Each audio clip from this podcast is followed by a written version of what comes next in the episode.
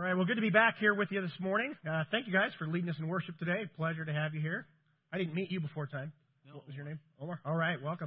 All right, thank you much for being with us today and leading us. And and uh, so so good to be here. My uh, kids were both in town with their their spouses, and so uh, we got away in the mountains for a few days. So I'm sorry I missed uh, the commissioning service last week for Jimmy as well. Um, hope that was a great day uh, of celebrating together and uh, and looking forward to the kind of different role he's playing. So, um, you guys remember the the musical Oliver? Remember, so, so it's the the musical adaptation, the the classic uh, Dickens novel Oliver Twist, uh, taking place in the early 1800s in England. And uh, I, I love the musical. Actually was in it in high school, so it's like all in my head. Um, but the opening scene is just so classic, right? It's all these these poor, half-starved little orphan boys at this despicable orphanage, which was basically a child child labor camp.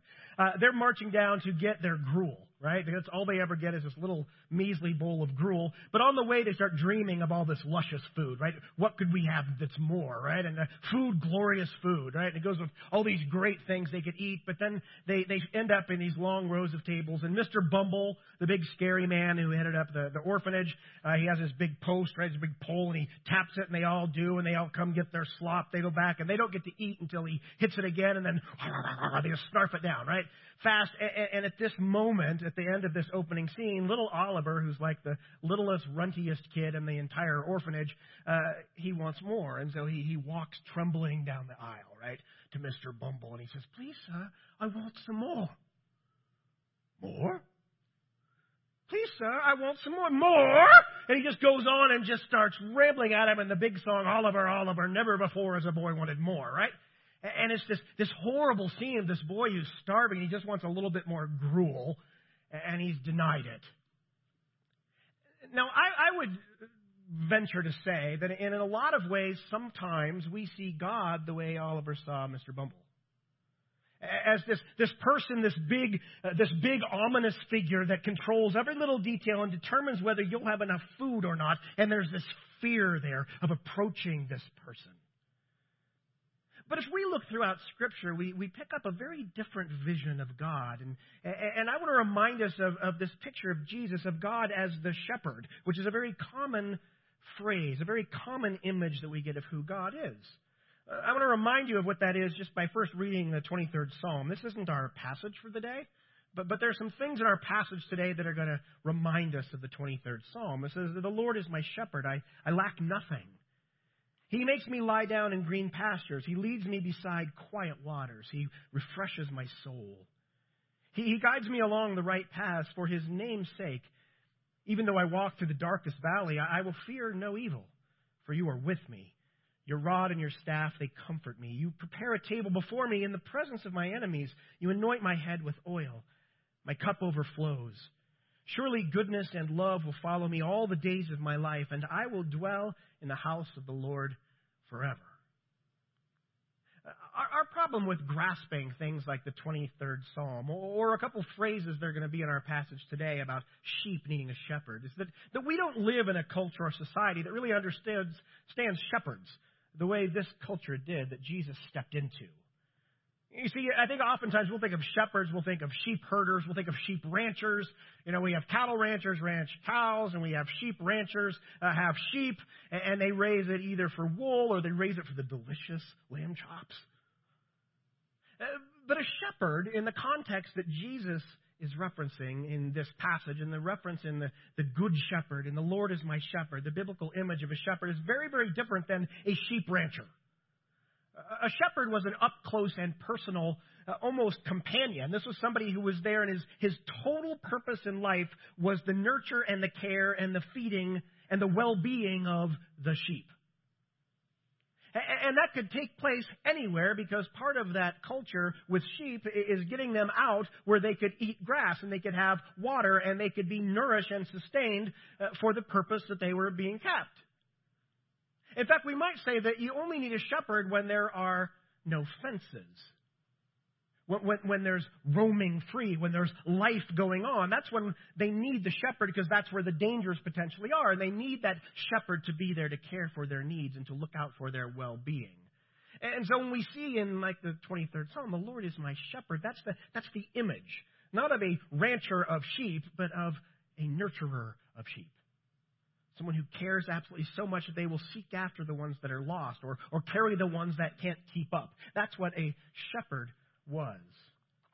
So we're in the middle of this sermon series on the book of Mark. And we started at the beginning a few months ago. We're about to the end of, of chapter 6. And, and if I just refresh your minds briefly from two weeks ago when I was last up here, uh, uh we had this scene. We're, we're thinking about the book of Mark, and Jesus had come onto the scene. He was baptized by John in the River Jordan. Uh, he, he then went off to the desert, the wilderness place, where he was tempted by Satan but it was also this place where he established what this mission was going to be, his ministry on life. And he, and, and he, he came on the scene proclaiming the good news, uh, proclaiming that the kingdom of God is, is here. It's, it's, it's right on the precipice. And he basically, through these first few chapters of Mark, stating that this is the kingdom of God. It's very different than what you thought it would be, and I'm the king. That's what he keeps trying to communicate through his teachings, through his actions, through miracles. And we notice at the very beginning, he called some shepherds, called some people. He called some, some fishermen initially, and then some other people to follow him. He said, Follow me, and we're going to go do something. And then we watched as these disciples followed Jesus, and, and, and more than just the 12, lots of other people were following Jesus and learning from him. And he had said they were going to do something, but mostly we've seen a lot of listening and observing and going around in boats back and forth across the lake. We haven't seen a lot of activity until our last sermon a couple weeks ago where he then sent these 12 out and gave them instructions and said, You're going to go out really wearing my name. I'm giving you authority, and we discovered that was a legal term. You're going you're to be my representative, so when people see you or hear you or, or listen to what's going on and, and, and what you do in their midst is as if I was doing it. They were finally going to do something and put into practice everything they had learned. And in the middle of that story a couple of weeks ago, this odd, this odd interjection of what happened to John the Baptist and how King Herod had him beheaded. And it was this really odd thing we had to work through. What does that all mean together? And, and the end of last time's sermon ended with the words, the disciples gathered around Jesus and reported to him all they had done and spoken. And that's where we start today. And so let's read today's passage it says the apostles gathered around Jesus, reported to him all they had done and taught. Then, because so many people were coming and going that they did not even have a chance to eat, he said to them, Come with me by yourselves to a quiet place and get some rest. So they went away by themselves in a boat to a solitary place. But many who saw them leaving recognized them and, and ran on foot from all the towns and got there ahead of them. When Jesus landed and saw a large crowd, he had compassion on them because they were like sheep without a shepherd. So he began teaching them many things. By this time it was late in the day, so his disciples came to him. This is a remote place, they said, and it's already very late. Send the people away so they can go to the surrounding countryside and villages and, and buy themselves something to eat. But he answered, You give them something to eat. They said to him, That would take eight months of a man's wages. Are we to go and spend that much on bread and give it to them to eat? How many loaves do you have? He asked. Go and see. When they found out, they said five and, and two fish. Then Jesus directed them to have all the people sit down in groups on the green grass. So he sat down in groups of hundreds and fifties, taking the five loaves and the two fish, and, and looking up to heaven, he gave thanks and broke the loaves. Then he gave them to his disciples to set before the people. He also divided the two fish among them all. They all ate and were satisfied. And the disciples picked up 12 basketfuls of broken pieces of bread and fish. The number of the men who had eaten was 5,000. So, as we've been doing through this book of Mark, we're going to kind of dive into what this story was like, what was happening in this scene, and then we're going to pull back a little bit and say, and so what are, what are the implications for us? How, how does this play out today? Because this is a story you could very easily leave back there, a couple thousand years ago. And so, wasn't that amazing what Jesus did? He fed all these people with basically nothing. And then we move on with our lives. Uh, but I think there's a lot going on here. And when we see the disciples, they've just been out doing this first adventure they've done on their own. When Jesus said, Go out in my name, wear my name well, was a phrase we used. Wear my name well as you go out. And he gave them very strict instructions. And they came back to report to him. And to me, what I'm picturing is like Monday morning in kindergarten classrooms. Right? If you went to kindergarten, if you teach kindergarten, if you've worked with little kids, Monday morning at the beginning was news time. Right? What did you do this weekend? right? And, and, everybody tells the adventures of the weekend and what happened and the stories. Or, or, or if you've gone on some kind of trip or, or some big business adventure or a mission trip or something like that, one of the things you always do is debrief. Right? So let's hear what happened. Uh, tell me what had happened. I sent you out in my name to be my activity and be my voice. So let's talk about it. How did this impact you? What did you see take place? And I'm sure they're all telling the stories and, and telling what happened. Because we learned earlier that things did happen. They went out and did what they were told to do, and now they came back to report it, and they told the stories. And they, they debriefed their adventure. But it says in the middle of it that so many people were coming and going that they, they couldn't even have time to eat. And so Jesus said, Come on, let's get in the boat. Let's head off to a remote place, a solitary place. Literal words, a wilderness which is the same idea we got throughout Mark of when Jesus went to the wilderness. And, and we've heard that phrase a few times. the wilderness is a place of rejuvenation. It's not strictly a desert. It's a place where things can happen to change who we are. And he says, let's go to that wilderness place. Let's enjoy our company. Let's hear the stories. Let's get something to eat. Let's just be together, the, you 12 and me. And so they got in the boat and started heading to that solitary place. One of the things we learned really quickly is that this was either a really slow boat or there was no wind to catch the sails because it said as the people saw them and recognized them, they came from all the towns and beat them to the solitary place. So it, it's no longer solitary. And you can just feel the life go out of the disciples, probably. Right? We're going to get away. We're going to be back with Jesus. We can tell the stories and what we've learned and what we struggle with, and, and, and, and we're going to get something to eat and It'll just be us. It'll be awesome. It'll be rejuvenating because Jesus believes in work life balance. And, and we're going to go there. But now there are all these people there. I find another thing very interesting is it says when the people recognized them, up till now, whenever something was happening, they were clamoring after Jesus, right? It didn't say they recognized Jesus, said they recognized them. Why? Because these 12 had been out in these communities doing some pretty amazing things. So now they saw them, they recognized them, and they said, let's go around and be there. And, and it says, when Jesus saw them, he had compassion on them, for they were like sheep without a shepherd. And we start to get that picture of the 23rd Psalm. Jesus saw them and had compassion, and so he started to teach them many things. So now, now we see the disciples who, who really wanted to get away with Jesus. They wanted to be in that solitary place where they could get some relaxation because this has been a hard little while, and they needed this rejuvenation, but now there are all these people. And, and after things had gone on, the disciples said, basically, I, I think they've heard enough teaching, and they're probably really hungry. Why don't we send them out so they can get something to eat?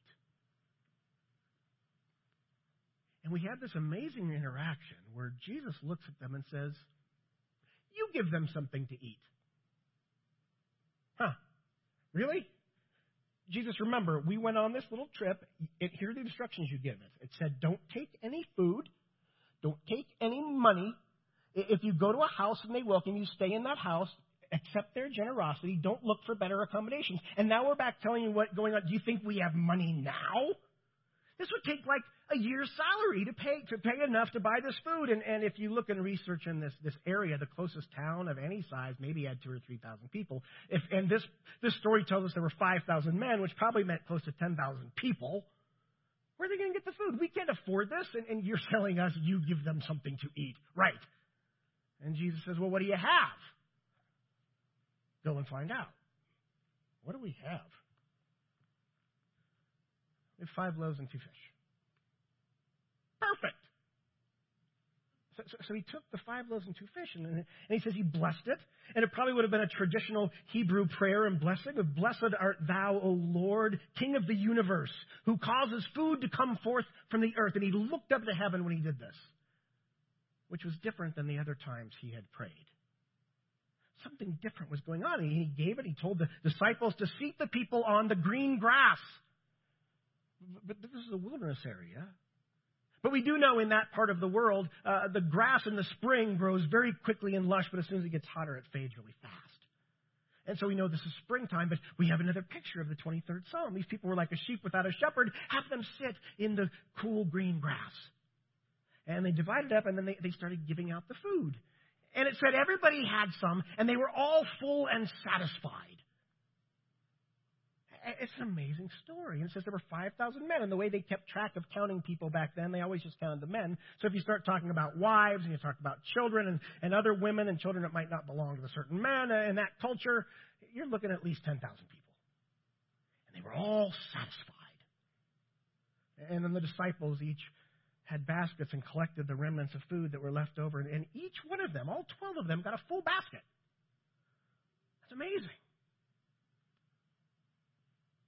And if all we do is leave that story back then, we say, Jesus was amazingly powerful. Look what he did. He produced food for 10,000 people in the middle of a desert place. Amen. That's not very satisfying. Because something about this story has to jump out to us today. This is the only miracle that appears in all four of the Gospels Matthew, Mark, Luke, and John. So it must have some kind of importance to us other than look what Jesus did back then for those 10,000 people. What, what, are the lessons for us? What are the implications for us? And, and I think what we really need to wrestle through right off the bat is that for us, the implications are that participation in Christ's ministry means more than pointing out the problems around us. Being engaged in the life Jesus has called us to live means more than pointing out problems that are around us. See, when Jesus saw this crowd of people, even though he was probably tired, even though he was looking forward to this time of debrief with his disciples, let's go to that solitary place because that solitary place is awesome. He, he saw all these people clamoring who wanted something and said they're like sheep without a shepherd. These are people with no one, no leadership in this area, tons of priests, but nobody engaged in looking out for their well being. That doesn't exist, and I have compassion on them. I see this need, and I know we can do something for these people with our compassion. The disciples saw the need and saw it as a problem that belonged to somebody else. These people are hungry. Why don't you dismiss them and have them go take care of their hunger? And Jesus said, pointing out the problem is not enough. Didn't I just send you out in my authority as my representative to wear my name well, and you're saying, eh, send these people away. Somebody else can take care of this problem. You see, I think what we see happening in this passage is that, that Christ allows us to see a need because he expects us to meet the need by prayer or other means. You guys saw the need. Good for you. These people are hungry. Now you give them something to eat. Well, how are we going to do that? We have nothing. Are you sure you have nothing? Go find out what you have. We have five loaves and two fish. Basically, nothing. This is 10,000 people. This is five loaves and two fish. And we're talking about loaves back then. We're talking about like little things of bread. Probably not loaves like that would serve 10,000 people. And so something amazing happens in the midst of this. Now, now, one of the challenges is that throughout time, throughout church history, people have tried to figure out what actually happened at this story. Uh, like I said before, this is recorded in all four of the Gospels, so it, it, it's of importance, great importance. So something happened, and there's this presupposition to say miracles don't happen. This couldn't have happened, so how do we explain it? And so some scholars have said, you know, what happened was, and these are all real stories that you read in real books that you can buy by scholars. Jesus was preaching in front of a cave, and this cave was full of food. And so what happened was he would give this food to the disciples, and they just come getting more because the cave was full of food. It was amazing. Somebody had stashed it there. Bread and fish for 10,000 people. Another theory goes that there was a group of kind of benevolent women that were, were followers of Jesus, and they would support his ministry by finding out where he was, what was the itinerary, what's your speaking schedule, we'll make sure there's stuff there for you. And so it was like a giant potluck. We're all bringing bread and fish for the 10,000 people that'll probably beat Jesus to the other side of the lake. But the passage doesn't say that.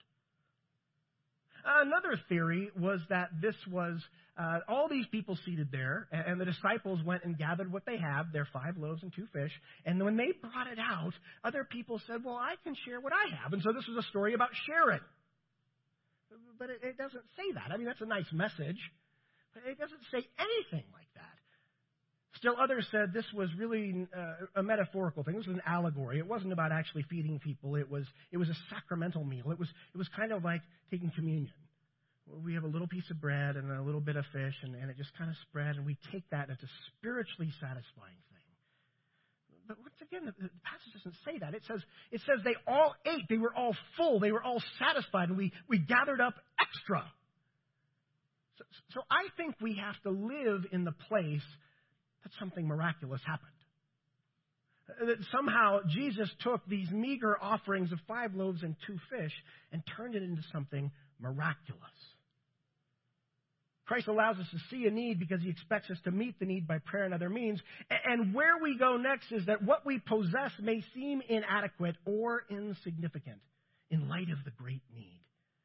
But God multiplies our faith to accomplish his purposes. What we have is insignificant. What do you have? I have five loaves and two fish. That is nothing. Have you seen these 10,000 people? They're famished. What do you have? I, I have five loaves and, and, and two fish. It, it's really nothing.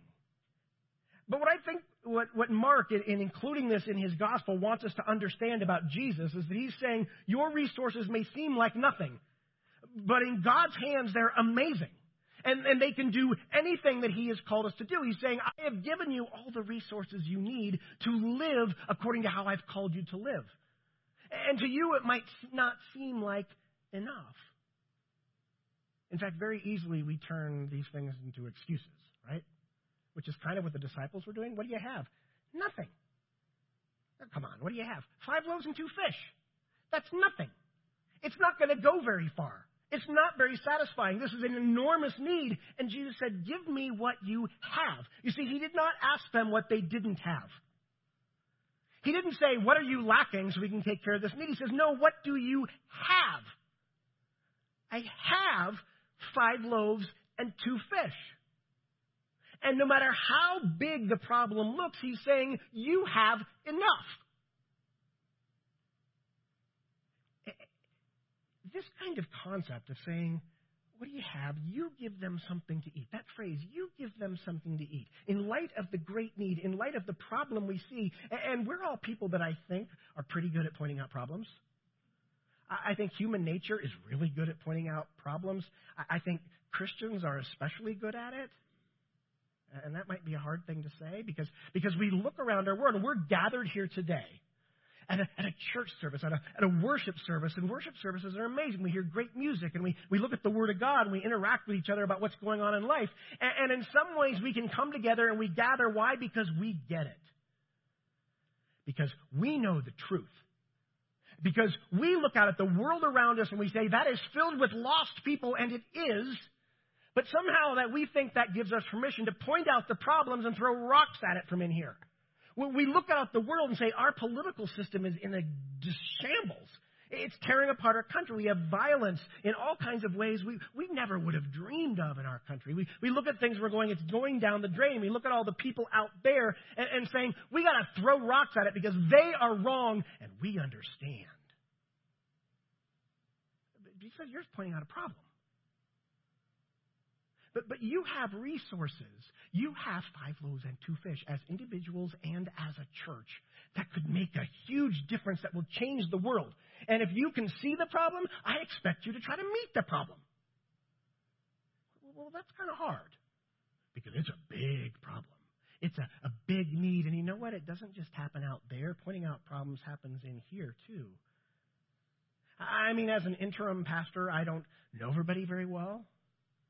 But I would guess that there are people sitting in here, probably most everybody could also start saying, pointing out the problems of the people that are sitting three rows behind you. Those decisions she made are destroying her life. Those addictions. I can't believe what he did. And we, we have those ideas of people, and we're good at pointing out problems, but when we take our five loaves and two fish and say, how do we help in this? How do we meet this need? How do we not just point out the problem, but allow God to multiply our faith to bring about an impact that's life changing? It's not enough to just point out the problem. He wants us to meet the need. And what we possess seems inadequate or insignificant, but, but God multiplies that. He multiplies our faith to accomplish His purposes. You see, God has already given us everything we need to, to live the life that He's called us to live.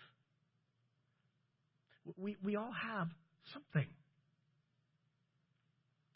Dale, what do you have? Well, I have, I have my job. I have my family. I have the way He's wired me. I have relationships with people. I have a, certain kind of insight that I think Jesus has equipped me with. I have certain gifts. I have certain talents. So, well, those are my five loaves and two fish. I, I have my talents. And he says, That's great. Give those to me. Use those. That would be good. But it's not enough, is my response. I, I've done my part. Can we hire somebody to do that? I'm, I'm not trained enough. I'm not good enough. I, am not connected enough. I don't have a good enough job. I don't have enough money. And, and we go through the same thing as a church. We, we could have an amazing impact if we just had a little more. More? Need more. I've given you everything you need. And you know what? It's going to multiply. We look around this room this morning. We have, I don't know, 70 people in this room. We'll have another 100 next hour. Uh, some more on Tuesday night. We'll say, that's not enough. What this church needs is a couple of really generous financial givers that we could do stuff then. We want more. Jesus says, I've already given you what you need. You, you all have five loaves and two fish. If we put those together, that's amazing. And one of the things I want to be really clear on this morning is that when we're talking about what do you have and how do you let God use that, I'm not restricting that to saying this is what happens at church on a Sunday morning. This is not about how do we gather all the gifts and talents we have and say somebody is great at teaching. Great, they should teach at church.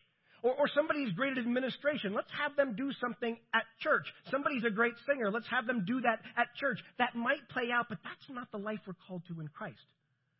It's about life every day out there. Not just how do we better equip Sunday that wasn't the call here. This was, this was to solve a hunger pr- problem in that moment. This is about day to day life. How do we live our life that Jesus calls us to live? And that's not just about Sunday, because if we were to like take a sports metaphor, Sundays are great. They bring us together as people, but it's really like the huddle in a football game. And games are not won in the huddle. Games are not won until you break the huddle and you go run the play. But what we tend to do in churches is we evaluate our success by how great the huddle was. And that doesn't cut it. Success is saying we see a need in this room and outside these walls and around this community and out throughout the world, and we break the huddle to go and live that life. And we do it with meager five loaves and two fish. And Jesus says that's enough. That's plenty. You have more than enough resources to do what I've called you to do and live how I've called you to live. But we tend to always gravitate towards the huddle. This was an amazing miracle, and, and, and we're a little frustrated because it didn't give us enough details about how it took place. My, my sense is that the only ones that knew a miracle went on were the disciples. We had 10,000 people out there. They aren't hearing this conversation. What do you have? They weren't amplified. There weren't big projector screens. It, it was probably with the disciples. And the true miracle really was not that Jesus made this little bit feed 10,000 people. The miracle was that in the middle of their talking and in the middle of their experiences and what they had just gone through prior to this and now, is that their hearts were beginning to change. That, that five loaves and two fish were a lot. And it seems meager to us. And in light of the great need that's out there, all we'll ever have is five loaves and two fish. But Jesus says, Watch what I can do. He says we can, we can tackle impossible problems with limited resources, and in the midst, we're going to discover the possibilities and power of God. That's enormous. Jesus, I don't want to go down that path because it's impossible. And Jesus says, exactly. What do you have? Will you let me use it? Will you, will you offer it? Will you wear my name well with your five loaves and your two fish? It seems impossible, and your resources seem inadequate, But it's going to happen. It's going to change. God is going to work in ways you can't even imagine. And on the way, you're going to discover the power and the possibilities of God. That, that was the miracle. The disciples were starting to get that. We're going to see over the coming weeks that they didn't yet. In fact, just in a, in a few weeks, there's another miracle almost exactly like this, where, where Jesus fed 4,000 this time, and that was a Gentile group. And, and the disciples almost went through the same thing. Well, how are we going to do this? And she says, You still don't get it. And, and I still don't get it.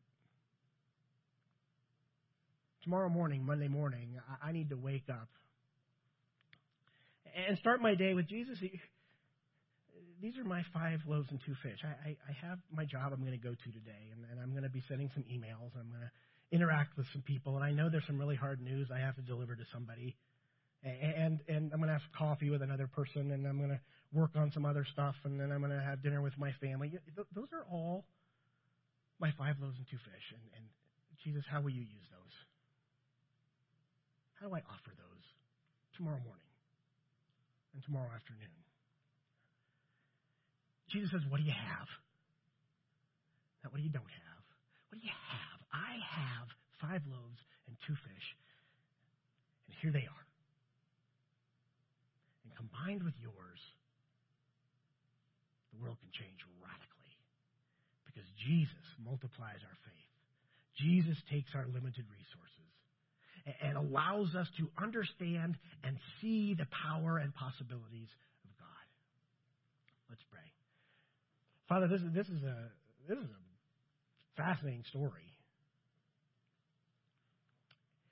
And that question or that statement, you give them something to eat, that, that could keep me up at night.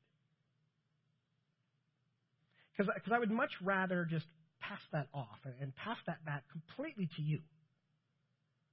And I'll point out the problems because I see them, and it's like, wow, that's, that's a problem out there. Lord, please do something about that. And that's an easy prayer. In this passage, I just have this image of, of you turning and saying, Well, there, you give them something to eat. You pointed out a problem. How are you going to engage in that? I've given you so much. And you see it as so meager. Father, help us all each day wrestle with that comment. You give them something to eat and wrestle with what you have and not say we have nothing, not give excuses, but say we have five loaves and two fish that you have so generously blessed us with. Father, help us live that way. You've given us the ability, you've given us the resources, you've given us your Holy Spirit to empower and encourage and equip. Let's bank on that. Father, thank you for this story. Thank you for its implications on us today. We pray in Jesus' name. And I almost forgot. Our day is a little different today. We don't have a closing song. So uh, let's stand up. And you know it would be really fun if you're up for this? Talk about your five loaves and two fish with people around you. How, how, how do, what do we have and how do we use it? And go in peace.